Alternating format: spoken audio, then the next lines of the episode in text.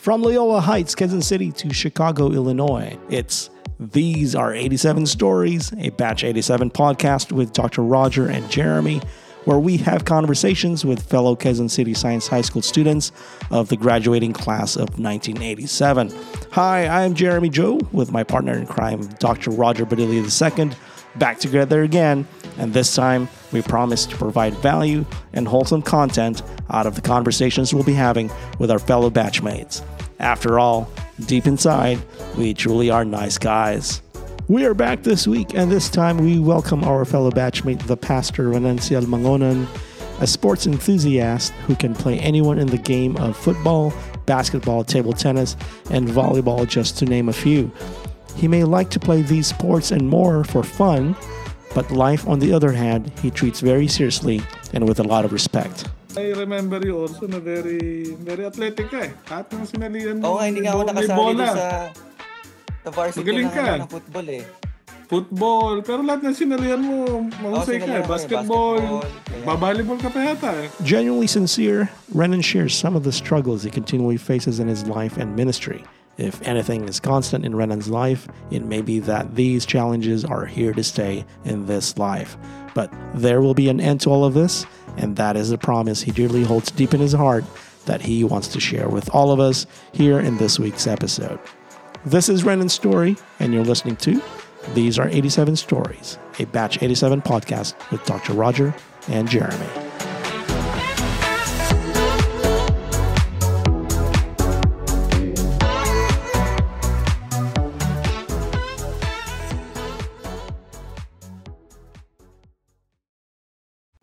Brokenhearted at a very young age, the second youngest child out of the six children in the family, Renan dreams of a very simple dream, and that is to have a family of his own with whom he wishes to devote his life and share his love. Renan remembers the pain as caused by his family splitting up, and the pain that comes from having a broken family isn't something he wishes for his own family, now approaching its 30th year, where his three children are now adults, and the first two children living in the city, while the youngest still stays at home in Lucena, where Renan humbly leads his church. This is Renan's story. Servant leader, purposeful living in humility and in grace. I was born in Davao kasi. Then when I was 4, we moved to Manila. Mm-hmm. Me and my dad. And then, basta yon, nasa elementary ako from kinder to grade 4, nandun lang kami sa Rotonda Banda, Sampaloc Street. Uh-huh. And then we moved to Pag-asa na 1977. Okay. Yun na, doon na nag-start sa Road 1. Doon ko na nakilala si Emmet kasi magkapit-bahay kami. Yeah, and Grace, di ba? Irene Grace. Yeah. Then, lahat ng mga nandun sa Pag-asa, halos yung mga nasa school. So naalala ko talaga grade 5 and 6 tayo nagkakilala. Oh, okay. Grade 5. So yeah. Grade 5. Nakaapat si Grace na ba si Cap noon ng grade 5? Ang naalala ko kay Cap noon, nagbabasketball siya noon eh. Uh-huh. Poging-pogi. Oo, alam mo na. Alam mo naman. Yan, yung mga takbo niyan eh, talagang grabe eh. Hindi, pero Renan, I remember you also na very athletic ka eh. Lahat ng sinalihan mo. Oo, hindi nga ako nakasali doon sa varsity ng football eh. Football, pero lahat ng sinalihan mo, mahusay ka eh. Basketball, babalibol ka pa yata eh. Volleyball, table tennis, gano'n. Oh yeah, table tennis. Na-imagine ko, yeah. Ikaw ang male version ni Nikki. Lahat ng sport. Lahat ng sport. Alam yun na. Athletic. Nasagot ko na ba yung what, Jame? No, okay na. Okay naman yun. Pero so now, like high school ka, of course, Darwin won, di ba? Yeah, Darwin won, then Einstein. Then Fleming. Ah, okay. Bumababa ah. Bakit? Hindi ko alam. Baka family problem. Baka... Oh. Hindi naman distracted along the way ng ano. Mga girls. Hindi ka naman dumungaw noon sa multi-corp. Dumungaw. Mga takatagilan. Wala naman talaga. Siguro yung mga times na nga, pumasok yung family problem. Oo, oh, yeah. Na-distract na. Ano to? High school? Yeah, high school. Okay. So nahirapan ka ba nun? Siyempre, di ba? Kasi... Second year ba to? nag-separate yung mom and dad, nag-start yan. Yung bago kami, pagpunta na ng Manila, doon na nag-start eh. Broken family siya. Kami tapos, oo. Yung mom ko lang talaga nag-raise sa amin, mag-isa. 6 kami magkakapatid, so. Wow. Nasaan na yung mom mo ngayon? Nasa Pag-asa na kayo nun? Oh. Pag-asa kami nun. Wala kami napunta actually doon dahil doon sa separation. Kami napunta. Kaya yun, naputol yung elementary sa St. Joseph. Transferin ka sa Pag-asa nun? Oo, transferin na ako sa Pag-asa. Mahirap maging transfer yan, no? Transferin din ako. Ang hirap. Mahirap mag-assimilate. Ako galing probinsya din. Oh, that's right, that's right. Transfer middle ng grade school. Mahirap. Yeah. But I think, you know, I didn't know that, Renan. No. That? You know, your family problem, sabi mo. Yeah. Pero kasi, despite that, from what I remembered, sa late elementary grades and throughout high school, you kind of had this, you know, kind of goofy, shy person, pero, you know, you like to joke around. I guess you were hiding it well, diba? Mm-hmm. So now after high school, diba? Well, I know you got a part of our back then yung movement natin, yung mga born again Christian natin. Yes, Ambassadors for Christ. Second year ba yan? Second year? I think so. Second year. Yeah. January. So how did that make you feel? Naging busy kayo doon na. Well, you know, more importantly though, with you going through what you're going through was with family. How did that make you feel? Now you become part of, you know, this Christian movement. Of course, yeah, very encouraging, very accepting na as family yon, as brothers and sisters, ganon. So nakatulong yun sa akin talaga. Oh God. So after high school, we all went our separate ways. Teka, may tanong ako. Go ahead. Ito na yung phone-in question ko. Final. Second year to. Born again movement, parang it was all over the place. Naalala ko noon, yun yung time ng backmasking. Okay. Alam mo yung binabaliktad yung tape? Yeah. Para, and then suddenly you hear mga satanic words. Ang tanong ko kay Pastor, nakailang tape ba sinira mo nun parang? Ay, hindi ako masyado nun. Parang, okay. Nag-observe pa rin lang ako ng time. Akala ko, naloko din ako nun eh. Pala, ano lang naman marinig mo, wala naman maintindihan. Oo, hindi man, garbled din eh. Parang big thing yun ng time natin. Very, very aware yung mga estudyante noon sa mga ganun. I've seen some experiments on YouTube and TikTok. Here I go with TikTok again. Where they give you phrases or two words and they play something. And depending on what words you're looking at, that's what you're hearing. It's kind of a. So yun na nga. Yeah, I think it's subliminal doon eh. Kung anong gusto mong marinig. Right, is what you're gonna hear. But it's what you're going to hear. But yeah, I think Renan was just. I think I remember doing it myself. Masyadong malayo na yun.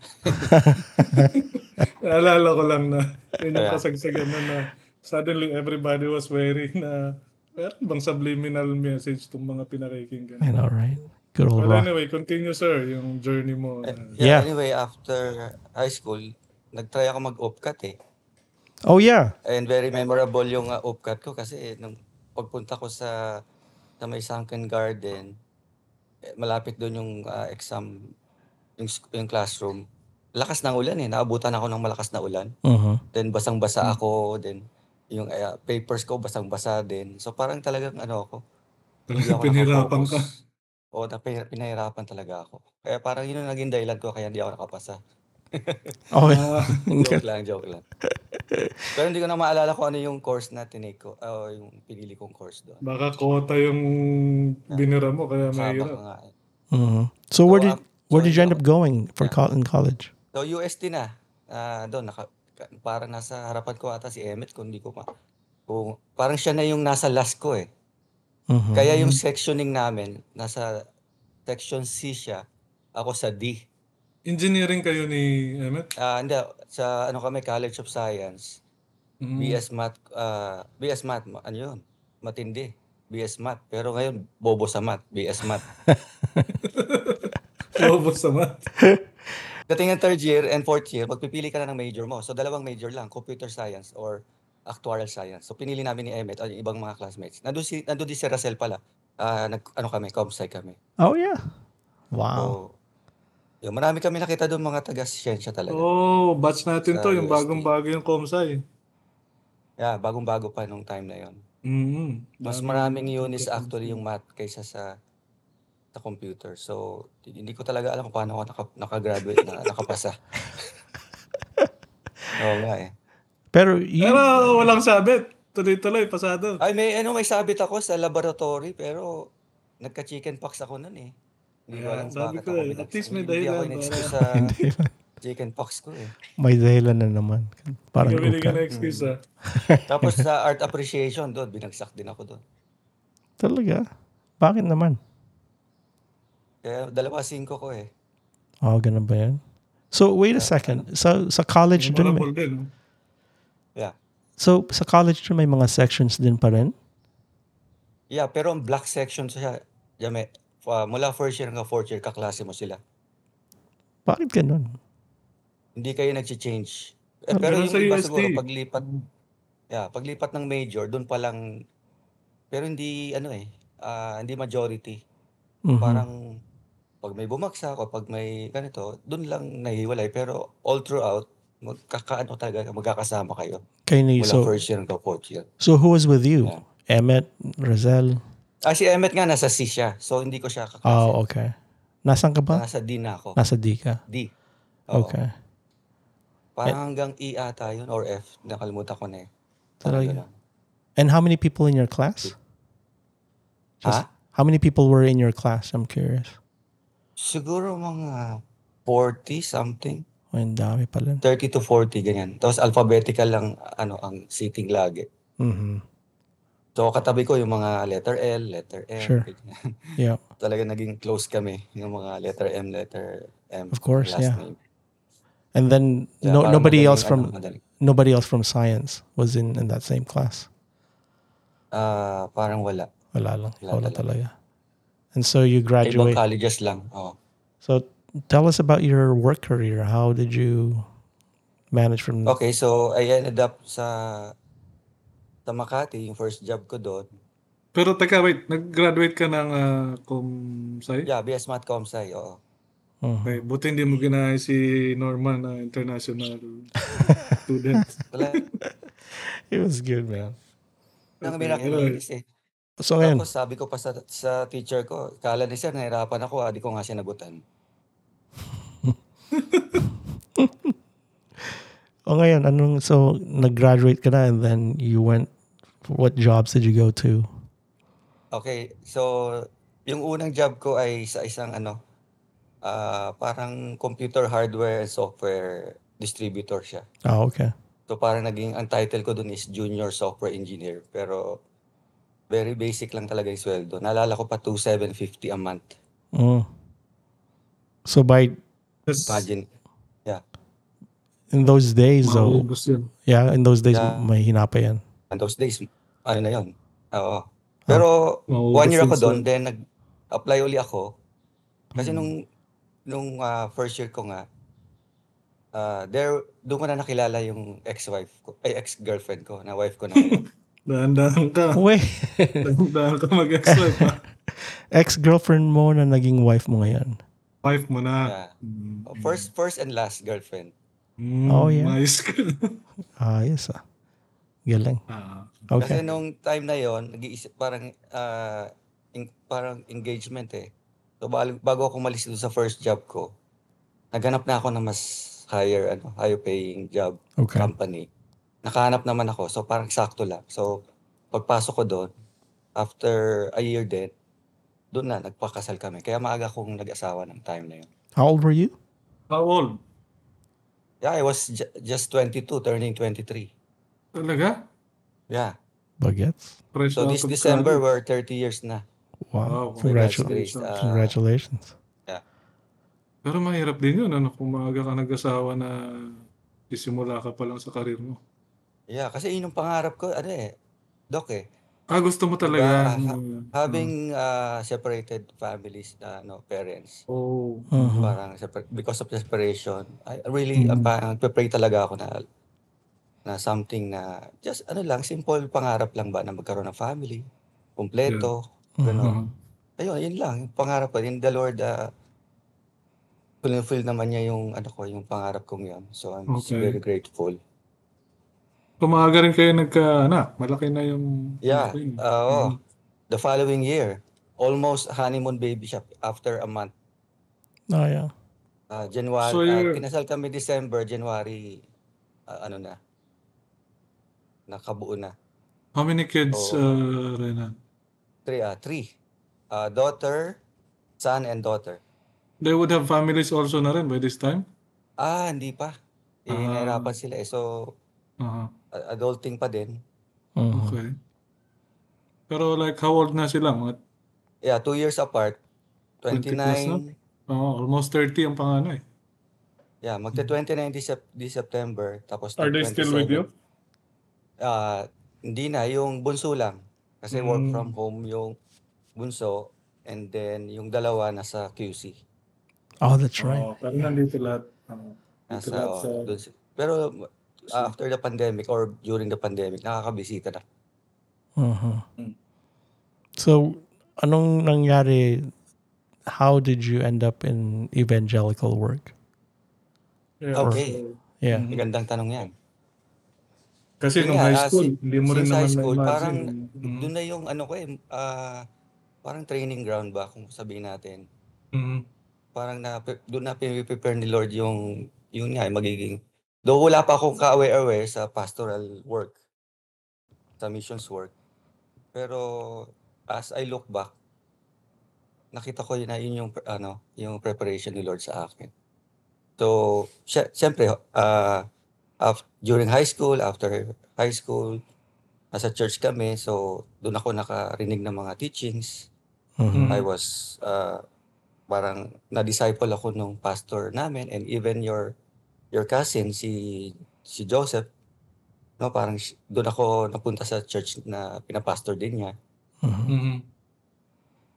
Pero sir, how did somebody convince you eventually? Anong turning point mo? Like, turning point kasi parang I was working and then kasi nasa corporate ka pa noon. When did you finally decide na you were going to pursue pastoral work? So, sa pag-aasawa ko kasi parang I was trained na sa church. Parang doon na nakaninig ng maraming teachings and I was involved in sa missions. We were going to Cebu for missions work din, sharing the gospel sa mga barangay doon sa Bantayan, Cebu. Yun yung first experience ko going out. And then going back, naka-attend din ako ng mga conferences namin, mga convention namin. I heard lots of testimonies and then mga needs talaga. And then somebody opened up sa akin sa email na mag-assist lang ba, na-invite ako. And sabi ko, hindi ko naman sinagot kaagad. I was still working in Makati. And sabi ko, I'll pray for a year. I'll go back to you. Yeah, because during... You were being invited already. Yeah, I was invited. Pero during those years, I met this American missionary sa church na. So, we're getting along. Doon ako parang parang dahan-dahan na ba? Na as I'm working, as I'm raising my family. And little did I know na, nung time na sinabi ko na sa wife ko na ganito na nga, parang answered prayer din sa wife ko kasi she's praying for me talaga. Nung bago pa niya ako sinagot and even nung sinagot na niya ako na ang gusto niyang mapangasawa is na isang missionary din. Talaga? So doon nag-start yung... So that helped your decision? Yeah, isa yun sa nakatulong din. Kasi maraming prayers, maraming very supportive. Yeah, very supportive. And even yung mga open doors na gano'n. It was not one single event. Yeah, hindi lang sa...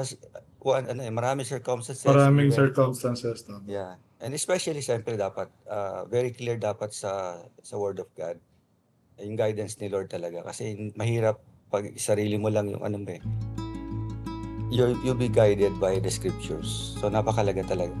We'll pause for a moment, but when we return, Renan continues to share his path to becoming a messenger of the good news and minister to others. Like many things in life, decisions don't come easily.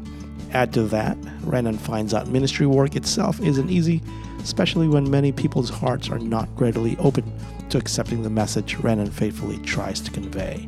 Please stay with us. We'll be right back.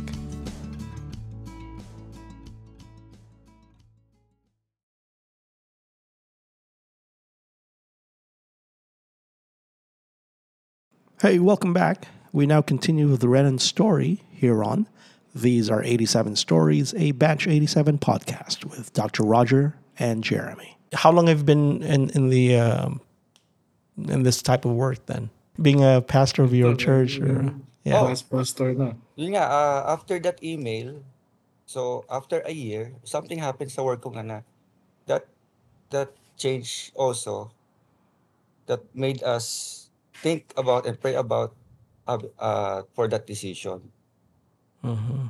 So merong nag-offer sa akin another missions work, which is by Bible translation na company, which is Wycliffe.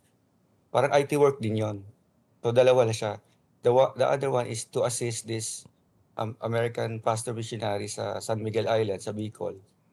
And then the other one, you were going to translate the Bible. No, IT work naman, parang IT support. Mm-hmm. Doon sa Bible translation. Isa sa mga main ano nila. But somehow, medyo related. Medyo related. Nag-jive sila. Nagpunta rin ako sa Bicol to test the waters. Ganun. And doon na parang na-confirm na doon talaga sa Bicol. So that was when you finally went full-time? Yeah, doon na yun. Pero even before yung dalawang option na yun, meron pa nangyari sa Olongapo. So I was also invited there. In demand ka talaga? To, all over the Philippines ka pala? Yeah, oo. Marami ng places. Not all, pero marami na. Yeah. Invited to do what? Sa Olongapo, lead worship. Worship leader. Okay. So you must be good kasi they invite you over. Samantalang meron naman sila doon. Tama actually, ba? Wala nga eh. Parang... kulang ng tao? Kulang na siguro, ganun. So, ano din yun? American missionary din. Sa Olongapo. Assistant pastor tsaka worship leader. And then, tama-tama itong sa Bicol is ganun din. Assistant pastor.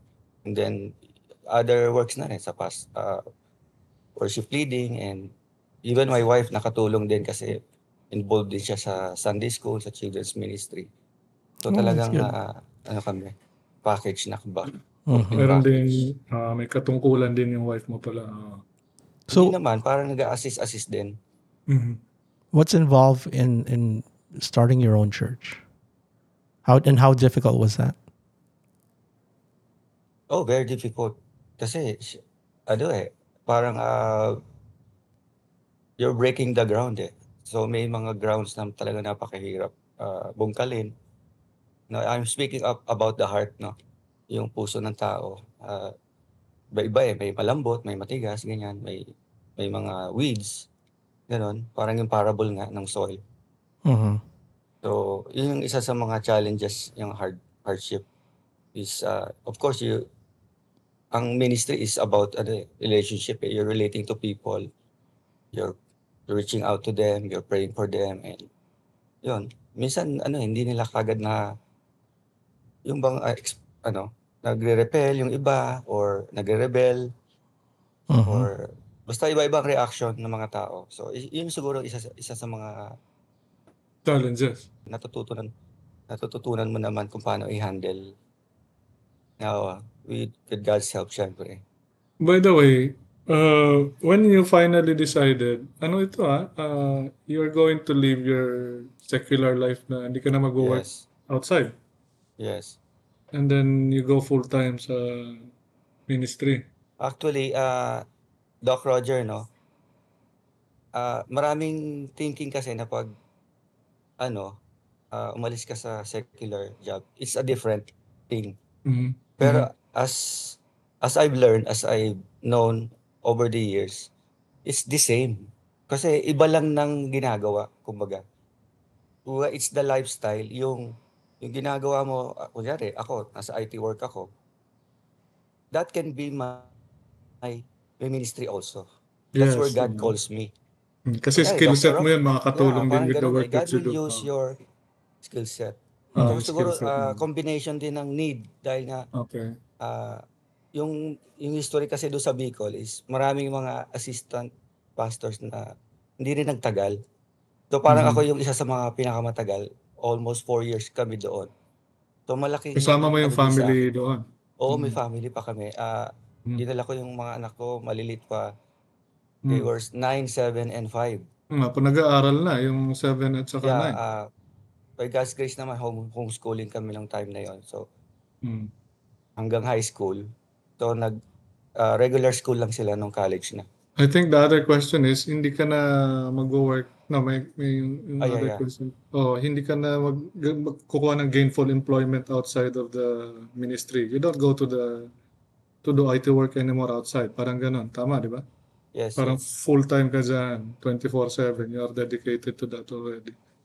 Nakakatakot yun. Na yung, nandun na yung exercise ng yung living by faith ba, yung because the Lord, siya naman ang nagbigay sa'yo ng lahat ng iyon, parang He will take care of you. Parang yun ang pinatunayan niya sa amin, na even living sa island with no water, electricity, ganun, God still provided for me and my family.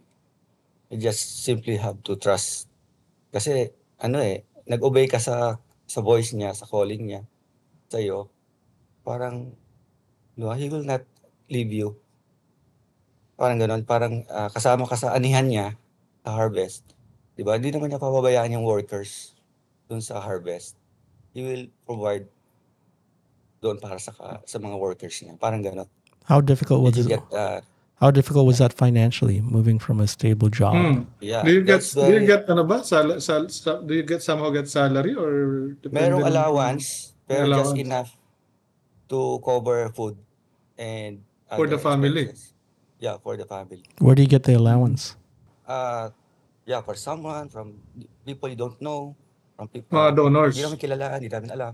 Yeah, mga ganun. Pero sometimes wala namang donors parate. Yeah. Ang maganda doon is not just the people na hindi mo kilala, but the timing. The timing. Na talagang kailangan mo that time. Saka darating. And may darating. Halimbawa, nasa Bicol kami, wala kami pagkain. Biglang may magdadala ng isda na bagong huli, gano'n. Or mga lobster na talagang hindi mo natikman nung nasa city ka. Diba? Like lobster and other mga fresh seafood. Diba? Parang nakaka-bless yung gano'n. So, maraming challenges lalo na. Siyempre, galing ka sa IT work. Ganito yung expected. At least may regular salary ka kasi. Oo. Yeah, salary. Pero ito, just a weekly. Yun kasi yung napag-usapan namin nung missionary. It's a weekly thing na allowance. And di ko na tinignan yun eh. Kasi para sa akin, one of my favorite quotations is, only one life will soon be passed. Only what's done in Christ will last. Yeah. So again, Renan, for how long have you been doing this? So since 2003. 2003. So 20 years. Yeah, 2003. How are things today when you look back in comparison to how you started? Oh, see, very, I'm so grateful and hindi naman siya, kumbaga, pa din, perfect or parang sasabihin mo na you will arrive. Mm-hmm. But, simply just being content sa mga everyday na binibigay niya sa atin. Pero looking back nga, God is faithful. Iba-ibang mga, kumpanya niya nag-work sa buhay namin. Sa family, sa wife ko, sa mga anak ko. We've gone through a lot, sicknesses, hospitalization, yung mga, lahat ng maraming hardship. Pero lahat ng... Somehow you were provided. Yeah. Yun yung mga ways na nag-provide siya sa amin. Miracle talaga siya. Even 2012.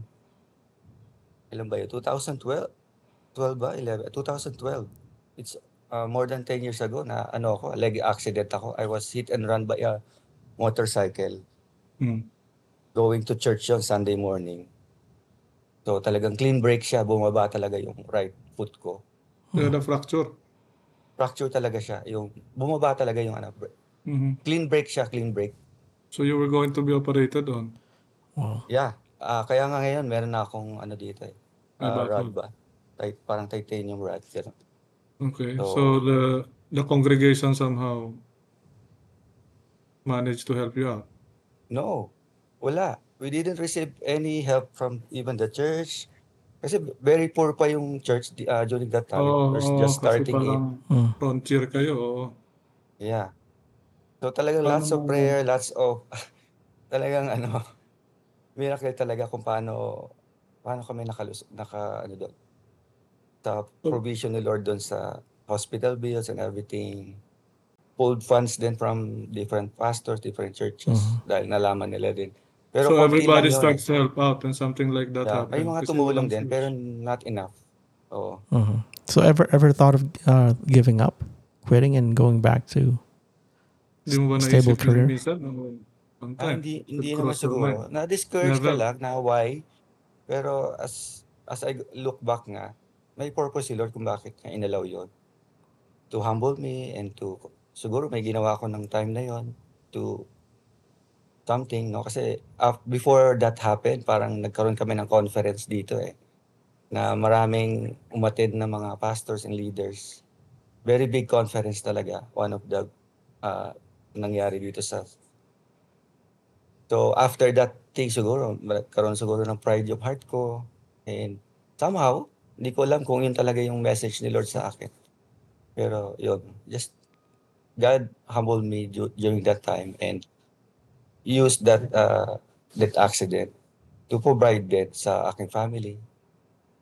I was able to put our daughter to college, gano'n. Yeah, that was going to be my question kasi you cannot homeschool them naman forever. So, were they, all of them, naka-college naman ng maayos? Yes, lahat sila sa State University sa Lucban. Oh, good. Very, very bright kids. So, by God's grace, yung panganay, BS Biology siya. I thought magbe-medicine pero the Lord has other plans. And then yung son namin is nasa food and beverage technology. So, nasa industrial field. So, ngayon quality assurance siya. And then yung youngest namin ay special education teacher, so licensed naman siya. Nakapasa naman na. Nakapag-let na siya. Nakapag-let na. Oh, congratulations. You must be very proud of the kids kasi in spite of and despite of, talagang naigapang ninyo. Meron pa akong question. Yeah. Totally irrelevant question. Which do you prefer to officiate? I always wanted to ask this. Tama-tama binanggit mo kayo na you were supposed to go to a funeral and then you had to take time for the interview. Which do you prefer to officiate over, a wedding or a funeral? Why? Actually, both. That's an interesting question. I don't want to miss both. Kasi wedding, one of the. I will premise kasi I have a priest friend. Yeah. He would rather go to a funeral. Kasi sa wedding, everybody wants him to finish soon enough so that they can start the celebration. Funeral, everybody waits for the eulogy, kind words from the officiating. So, sir, which one do you want to preside over, a wedding or a funeral? Do I need to pick one, or can I answer? Which is more palatable for you, mas easier for you, mas easier on the heart? Easier on the heart? Funeral. Funeral. Talaga? Why? Sabi sa'yo, Kapi. Magugulat ka sa sagot nila. Akala natin kainan lang ng kainan sa wedding. Ay, no. Sarap lang. May kainan naman pag wake naman, di ba? Meron din, biskuit. Masarap din naman sa funeral, ha? Yes, sir. Yes, sir. Bakit? Hindi. Kidding aside. Kaya ako pinili funeral kasi Marami kasing, alam niyo naman sa Pilipinas, eh, maraming traditions, di ba? Okay. Maraming mga, kung ano mga pamahiin, ganyan, ewan. Yun. Pagdating sa funeral kasi, parang mas nabubuksan ang puso ng mga tao, yung minds nila. And if I shared to them the truth of God's word, parang at the end, na ma-amaze sila kasi, oo, people nga, are more willing to listen. Oo, kasi sabi nga, it's better to go to a funeral than to go to a party.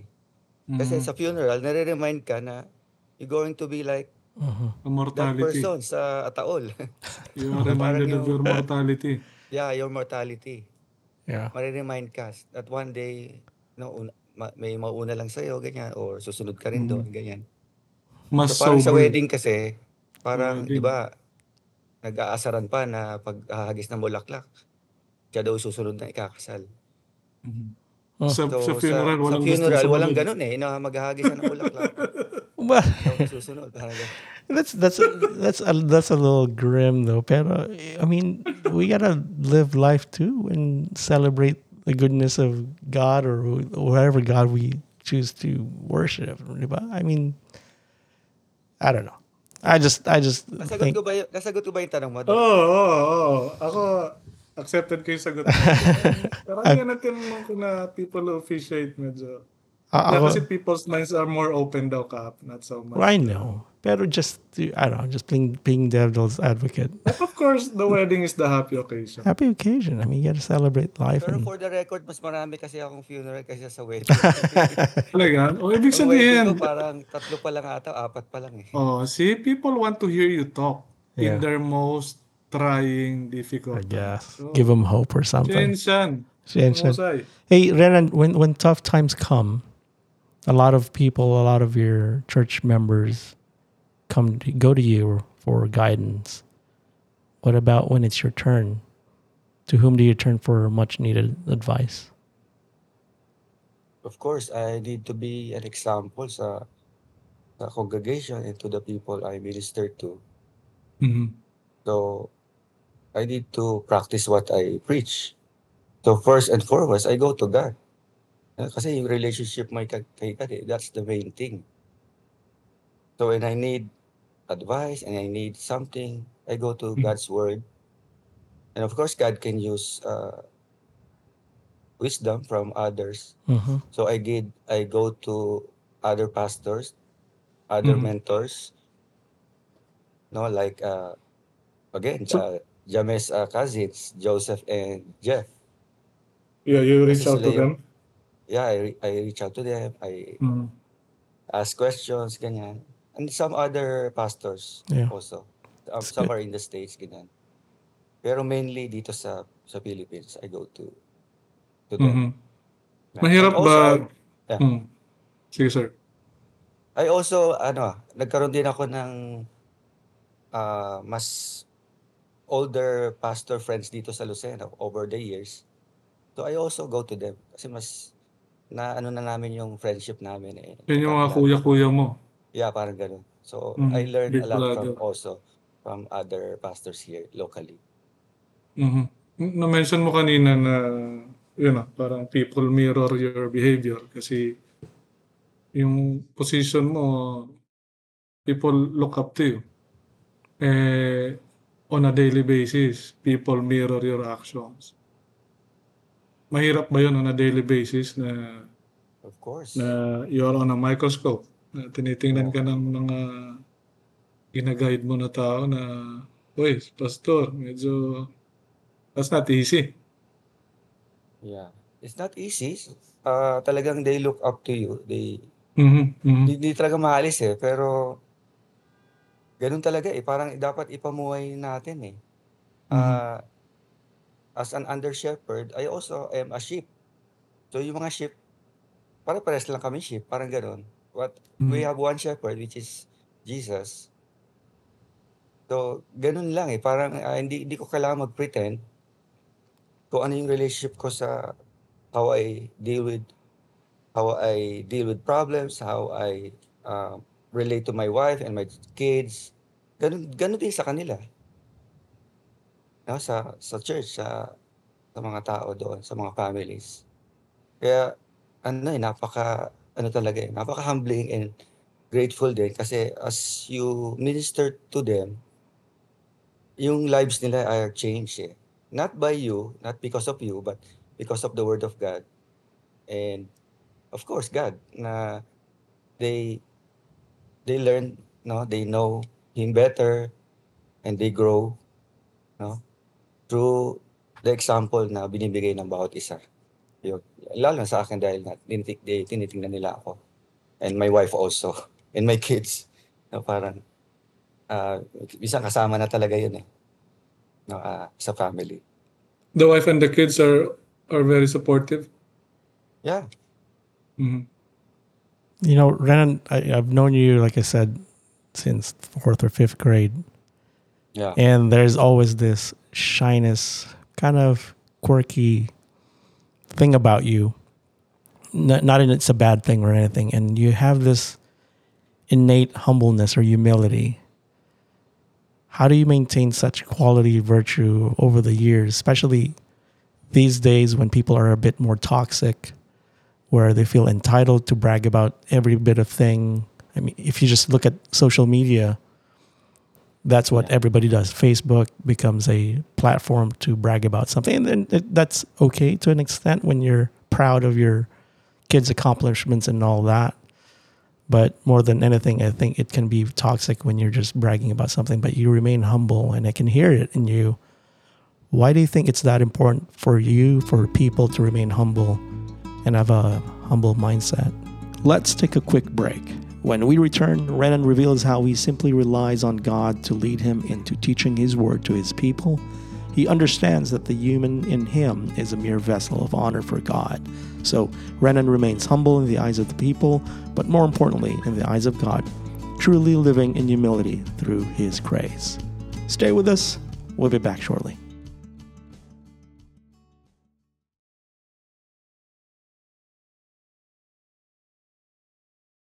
Welcome back. Here now is the last portion of our conversation with Renan, with no further interruption. Yeah, that's very important because it's in God's word that you need to humble yourselves in under His mighty hand. And if you humble yourself, God will lift you up. If you lift yourself up, God will humble you. God will teach you, that will discipline you, correct you as His child. So, one of the things that helped me is talaga trials and adversity in life. Some are thinking na trials and adversities are enemies, but actually they're friends. No, as you experience those hardships, those trials, that will mold you to be a better person. No, and especially as a Christian, you know, because I heard it in what you said earlier, that you may be the shepherd pastoring your church, but at the same time you see yourselves as the sheep as well, like everybody else. Yeah, and you get down to their level, that you're not this person on a pedestal, and that's very humbling to hear that. When you feel His love and His care as a shepherd, ganun din yan, magre-reflect yun sa life mo as you minister to people. What's your favorite thing about what you do? Favorite thing? Lots. Yeah. Ano ba? Lobster. Lobster. Lobster. Yeah, lots. Libre lobster. Favorite thing? Kala ko lobster. Yeah. Your favorite things. And what is something that you don't like at all? The reason I'm asking this because I'm kind of relating back to being a human. We're still human after all. And you're talking about the challenges, the lessons that God's giving you, and come in a form of a hardship that sometimes you think, why God? Why do I keep getting this?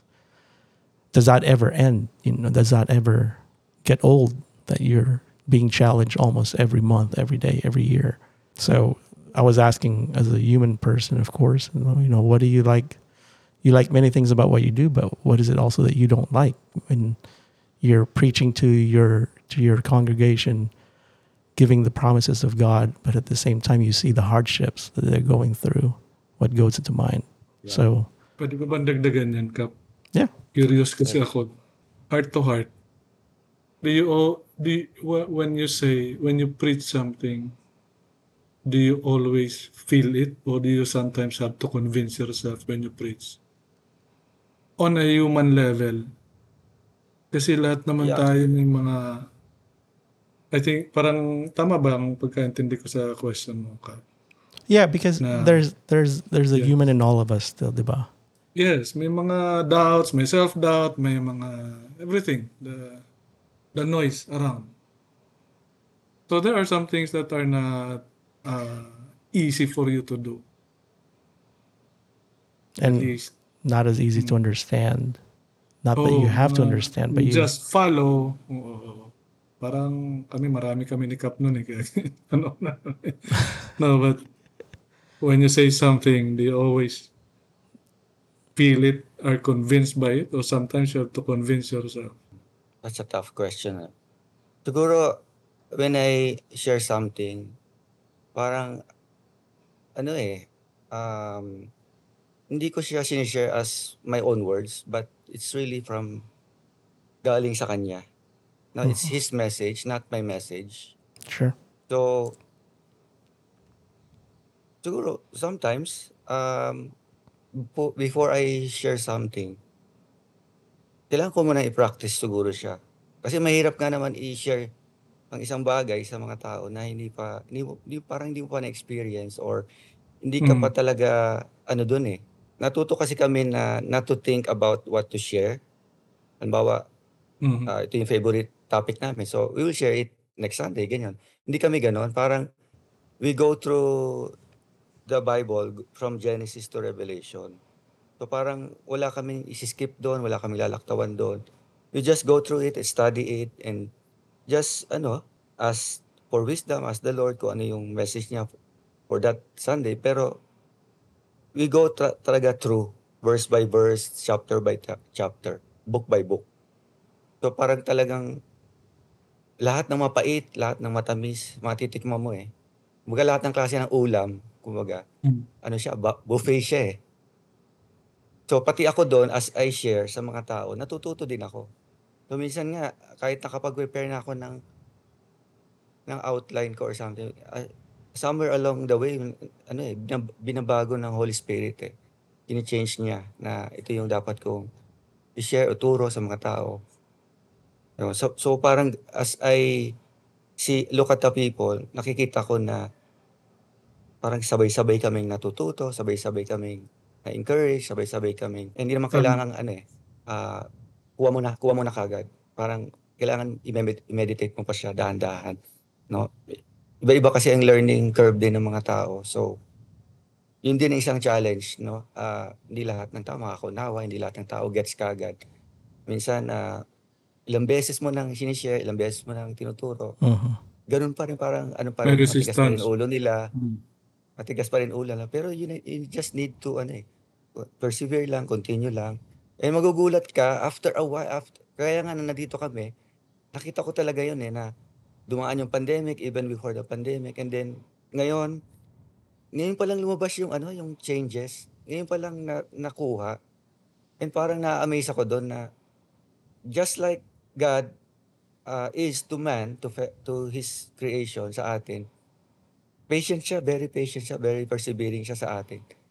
Long-suffering talaga siya sa atin. Na even hanggang sa huling hininga natin, maging patient pa rin siya. For us to accept His love, accept His forgiveness, ganon. So yun yung nakita ko na hindi kaagad, iba-iba ang mga tao sa kanilang pag-learn, no? Sa kanilang pagtuto, sa kanilang growth, o sa kanilang faith. Pero just watch lang what God will do and wait because something will happen na hindi mo talaga ma-expect. I guess in a way, God knows everything. Yeah. In an indirect way, that's answering my question about what you like and what you dislike.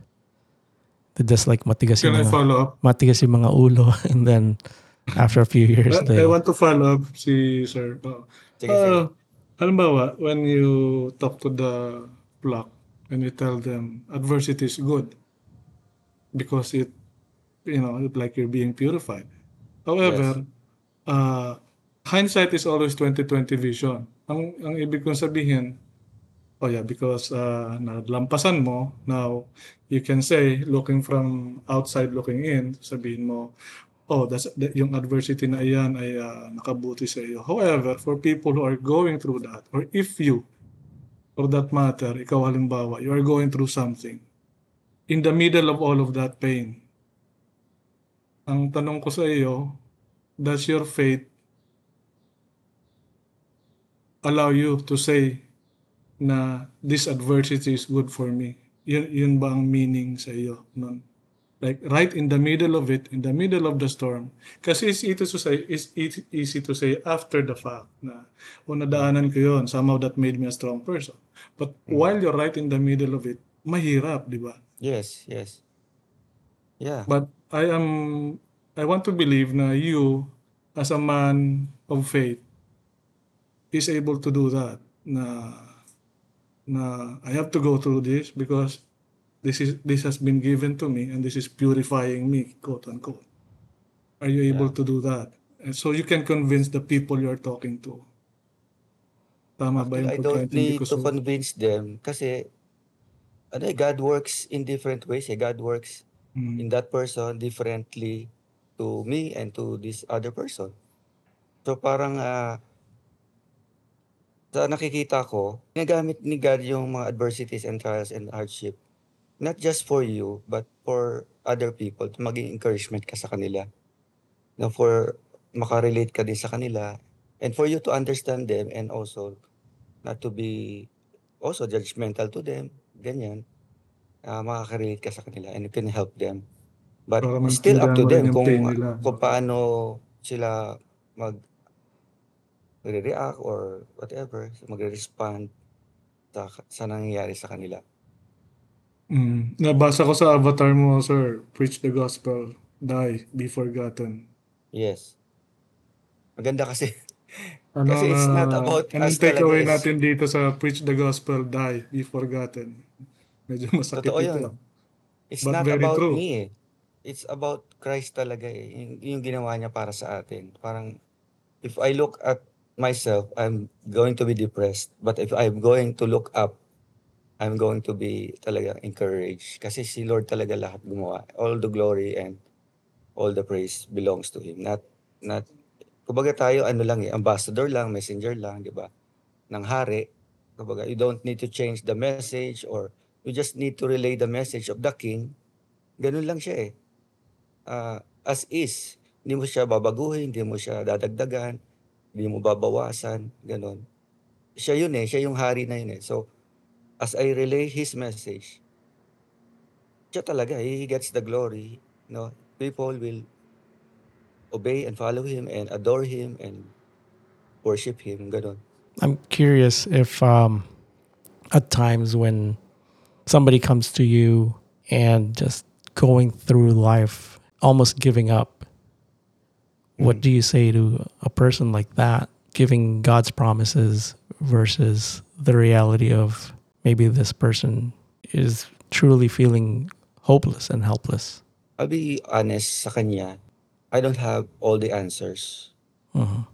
But I will point him to the one who knows it. As far as I know, Jesus is the hope. So to the depressed world, to the depressed person, I'm just really willing to listen to him and pray for him and or her, and just point him to Christ because Christ is the living hope. That's why He rose again from the dead, and that's my job, actually, to point them to Christ. Very well said, yan, sir. Kasi sometimes yung mga ganyan minsan inaakusahan kayo na you are high on your ivory tower kaya nasasabi niya yan. So the fact na sinabi mo I do not know the answer but I will listen and I will pray. That says a lot about the kind of pastor you are. And to add to that, Doc, having lived the life of challenges like Renan has and continues to live, I think says a lot about the strength of his faith, coming from a broken family at an early age and going through various challenges throughout his adulthood and to where he is today. I think it speaks, it has that credibility, it speaks volumes to his congregation, and to go to him, ask for advice while they're going through a hardship. And Renan can speak honestly from his very own experiences, how that little faith, the faith of a size of a mustard seed or whatever, is sometimes enough to pull them through those hardships. And that, you're right, that says a lot about Renan and his character, being the pastor of his church. So, Renan, thinking back how your life started and what you went through and where you are today, what is it about your life, your wife, your family that have you feeling this is what life is all about? Again, it's not about me, and it's about the God that revealed himself to me. And actually, you influenced me. You were one. You influenced me to know Christ. And Jeff and your cousins. And yun, kagaya ng sinabi ko kanina, only one life will soon be passed. Only what's done in Christ will last. All of us will die someday, or Christ will come before we die soon. But you know, are we ready? Are we preparing ourselves for eternity? Because it's just a breath away, or it's just a palm away from your mouth to your heart. So, yun yung passion ko ngayon, is to reach out to this world, to this dying world, to this hopeless world, that there is a hope, and that in His name is Jesus. And just try Jesus. No, we're not getting younger, or we're all getting older, but I thank God that He kept us alive since high school. But my message for all of us, even coming from my wife and my family, is to try Him. And you'll never be disappointed. You'll never regret surrendering your life to Christ, to Jesus, because He will take care of everything. He will answer all your questions. He will reveal Himself to you in unexpected, expected ways. And you'll never know talaga everything, but He will reveal it to you. Even through His Word, just be open and accept His invitation. Renan remains passionate and committed to do what he's called to do, and that is to serve God by serving His people. Throughout the formidable years of Renan's life, where many uncertainties, hardships, and misfortunes have occupied his mind to the point they've negatively impacted his studies, Renan's faith has kept him afloat, not doubting one bit that he's made the right decision for himself and his family. 20 years in, Renan stays well-grounded, with both feet standing on God's promises to keep going in the face of future adversities, knowing full well that he's not fighting alone as a humble servant leader. This has been Renan's story. We thank you for listening, and we thank Renan for coming to the show to share his story with all of us. We hope you like our episode and our show. Please like and follow for more, that you don't miss an episode wherever you get your podcast. Thank you for listening.